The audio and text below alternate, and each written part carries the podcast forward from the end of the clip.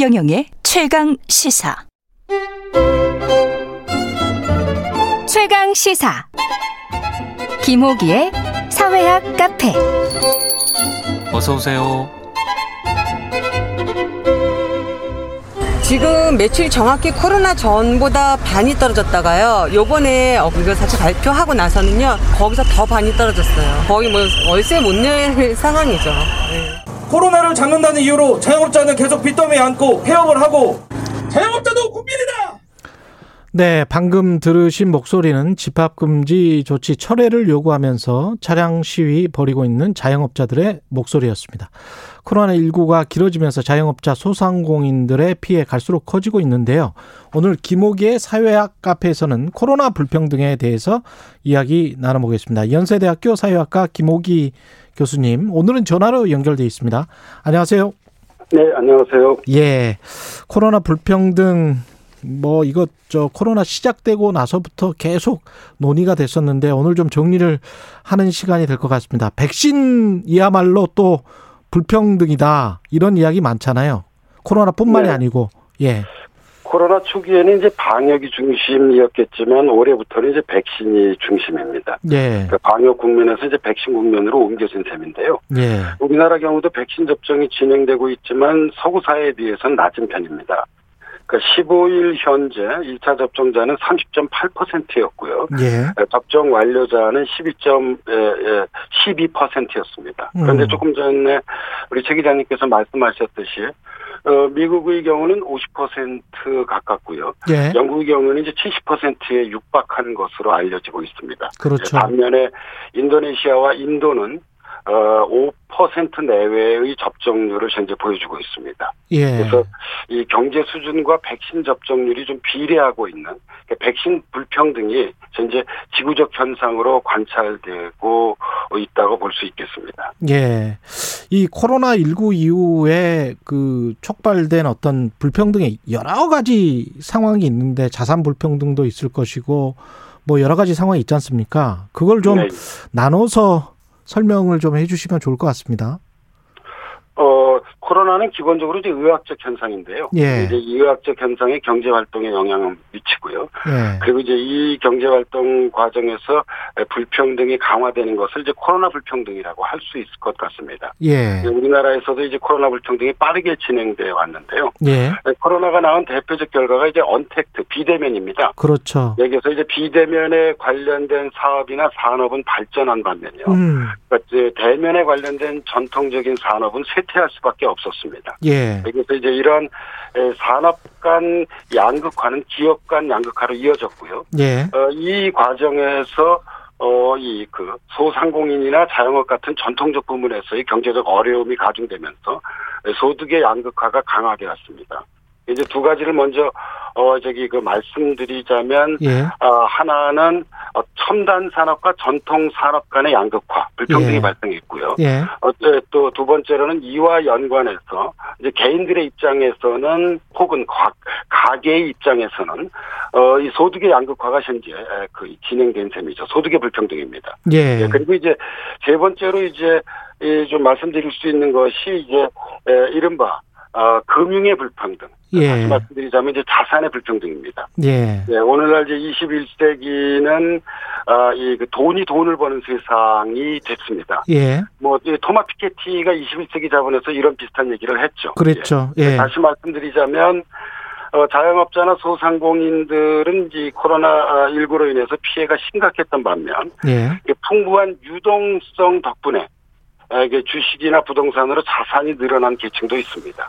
아, 이것을 이제 우리가 뭐 이름 붙이자면 자산의 불평등이라고 할 수 있을 것 같습니다. 그래서 예, 코로나 불평등은 이제 이렇게 크게 보자면 예, 예, 제가 보기에는 어이그 산업 간 불평등, 소득의 불평등, 예 그리고 이제 자산의 불평등 예. 이런 세 갈래로 좀 나누어 볼 수 있지 않을까 싶은 생각이 듭니다.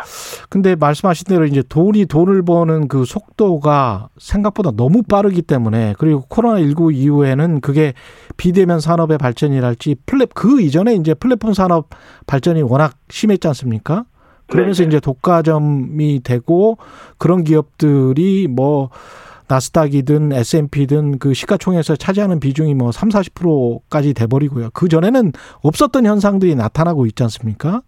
두 가지를 좀 강조해서 말씀드리자면 하나는 예. 제가 이제 방금 전에 에, 피케티 이야기를 했는데요. 예. 피케티의 기본 논리라고 하는 것은 자본 수익률이 경제 성장률보다 더 높다면 예. 그러니까 자본 소득이 차지하는 비중이 더 커지고 예. 결국 소득 분배가 악화된다는 것입니다. 예. 어, 이제 이것이 함의하는 에, 바는 어, 이, 그, 우리가 노동을 통해서 돈을 버는 것보단 도, 어, 돈이 돈을 버는 그렇죠. 이 세상이 사실상 뭐 이런 이런 표현이 어떨지 모르겠습니다만 활짝 열린 게 하나이고요. 아. 그리고 다른 하나는 어, 이 코로나19는 어, 이 과학기술의 변화와 결합해서 예. 어, 최 기자님께서도 말씀하셨던 어, 플랫폼 비즈니스를 빠른 속도로 지금 성장시켰습니다. 예. 당장 우리 사회 같은 경우에서 코로나19 과정에서 크게 성장한 대표적 두 기업을 꼽으라고 한다면 카카오와 네이버일 네이버, 것입니다. 예, 예.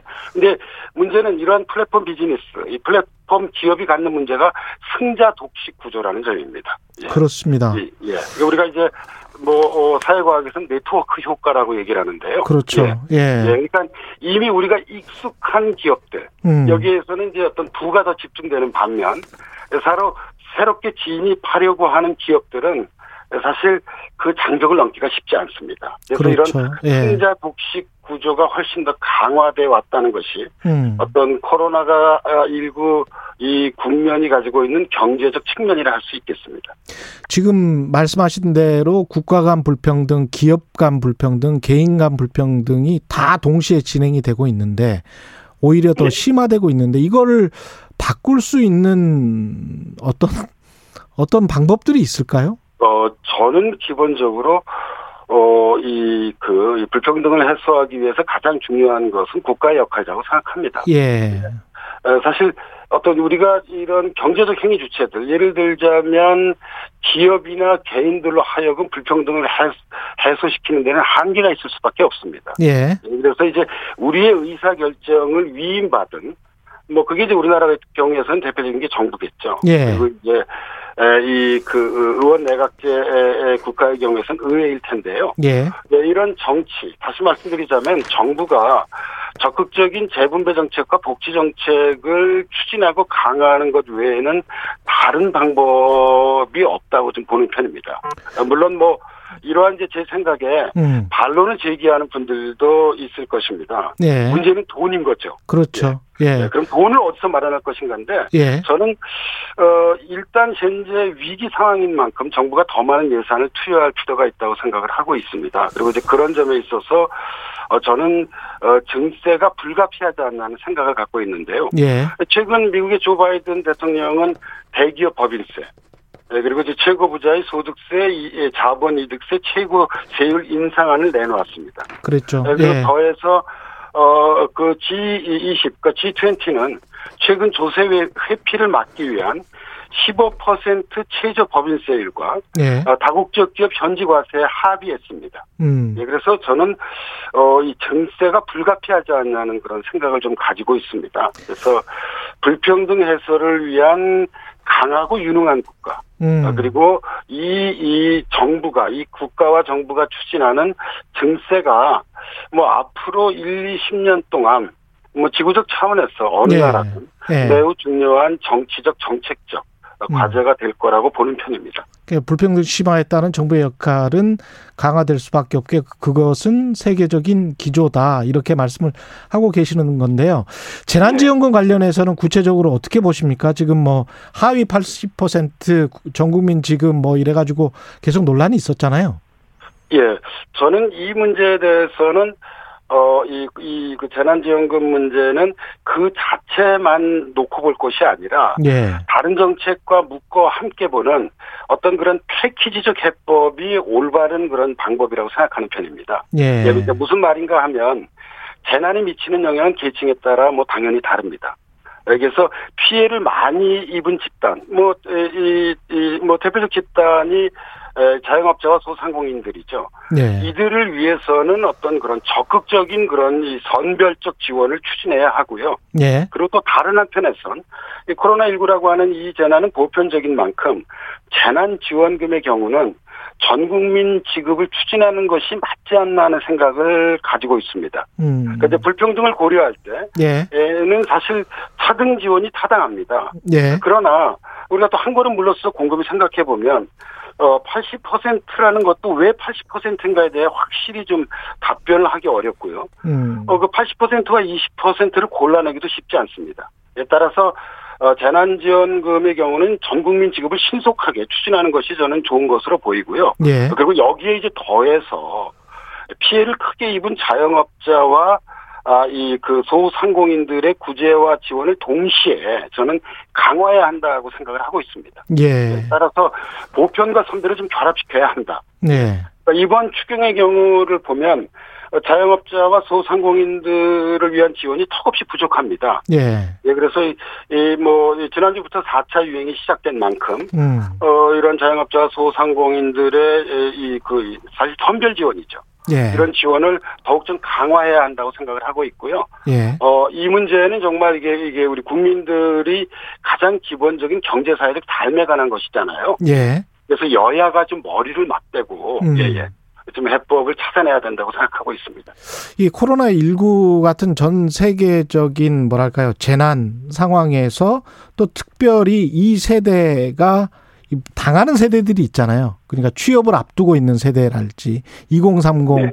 이야기 많이 하고 자산 불평등이 뭐 심화되면서 도저히 이제 따라갈 수가 없겠다라고 생각하는 세대들이 있는 것 같고 그 관련해서 이제 영국의 파이낸셜 타임즈인가요? 뭐 전 세계 선진국들 한국까지 포함해서 조사를 해보니까 뭐 특히 주거 쪽이나 이런 쪽에서 굉장히 불평등이 심화됐다라고 느끼고 있더라고요. 그 세대들이. 그렇죠. 어, 예. 우리나라의 경우도 어, 그러니까 현 정부 지난 그 이 4년여 동안 어, 뭐 아파트 가격이 뭐 지역에 따라 좀 다소 차이가 있지만 거의 그 두 배 가까이 올랐었잖아요. 예. 예. 그러니까 이 주거라고 하는 것은 아 뭐 거의 모든 세대에게 예 예 이 그 가장 기본적인 어떤 그런 뭐 이 생활의 필수적 조건인데요. 음. 예, 특히 이게 이, 이 아파트 가격의 급상승은 이제 아파트를 이제 막그 이제 지금 구해야 하는 예.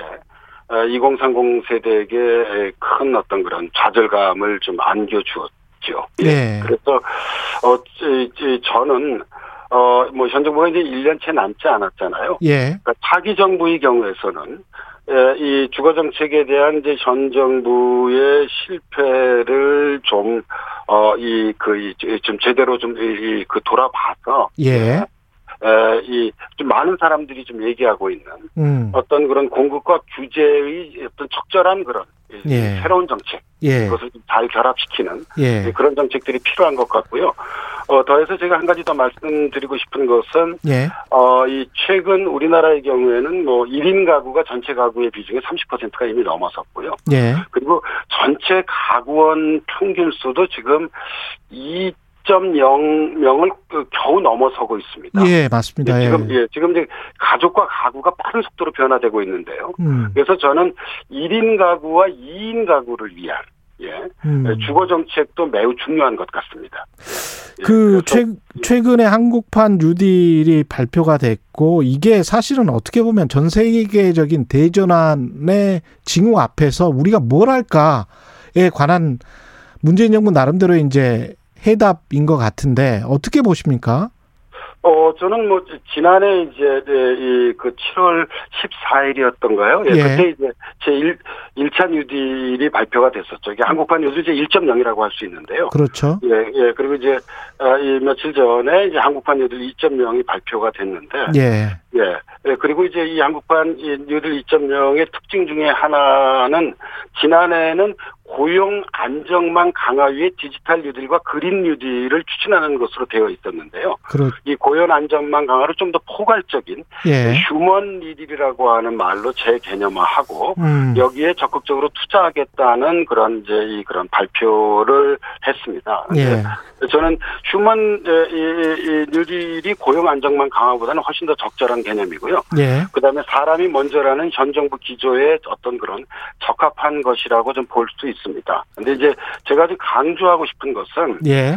이게 이 역사적 사건으로서의 그 대공황을 극복하기 위한 뉴딜이 좀 복합 적인 개념이자 과정이었다는 점을 좀 주목할 필요가 있을 것 같습니다. 예. 왜냐하면 원래 뉴딜은 2차에 걸쳐 추진됐습니다. 이건 이제 미국판 뉴딜입니다. 예. 33년과 34년, 이게 1933년과 34년이죠. 제1차 뉴딜이 추진됐는데 이때는 대공황으로부터의 경제 회복이 가장 중요한 과제였습니다. 음. 네, 그런데 이제 1935년부터 38년까지 추진된 제2차 뉴딜에서는 전반적인 사회 경제적 개혁을 추진했습니다. 음. 그래서 우리가 보통 뉴딜이라고 하면 1차 못지않게 2차를 강조하시는 예, 연구자들이 적지 않습니다. 예. 이 제2차 뉴딜의 핵심에는 사회적 대타협으로서 사회 계약이 놓여 있었습니다. 음. 다시 말씀드리자면 뉴딜은 정부, 기업, 노동자가 사회 계약을 맺게 함으로써 예. 음. 생산성과 형평성을 동시에 제고하려는 일종의 정치적 교환을 추진했습니다. 아, 음. 미국에서 노동자와 노동조합을 위한 뭐 어, 사실상 가장 포괄적인 에, 이, 이, 이 법으로 어, 이, 이 당시 제정된 게 예. 에, 이 1935년 와그너법입니다. 예. 그래서 저는 우리 사회도 어, 이, 이와 유사하다고 생각합니다. 음. 지금 코로나19가 우리 사회를 양극화시키고 불평등을 강화시켜 어, 왔습니다. 예. 그래서 저는 어, 차기 정부에서는 바로 이러한 양극화 불평등을 해소하기 위한 새로운 사회 계약, 음. 새로운 사회적 역사적 대타협이 필요하다고 생각을 하고 있고요. 예. 이거는 보수와 진보를 뛰어넘는 과제라고 생각합니다. 그렇습니다. 예. 예, 이게 사실 이게 경제 사회적으로 이렇게 음. 물질적 영역에서 제대로 이게 서로 양보를 해야지만 그렇습니다. 사실 이게 진짜 이게 국민 통합이고 사회 통합이잖아요. 그렇습니다. 예, 말로만 하는 그 사회 통합이나 국민 통합이 아니라 예. 이익을 양보하는 여기까지 하겠습니다. 그런- 이익을 양보하는 그런- 사회 통합. 예, 예, 사회적 대타협이 추진돼야 한다고 생각하고 있습니다. 예. 말씀 감사하고요. 지금까지 연세대학교 사회학과 김호기 교수였습니다. 고맙습니다. 네, 감사합니다. 네.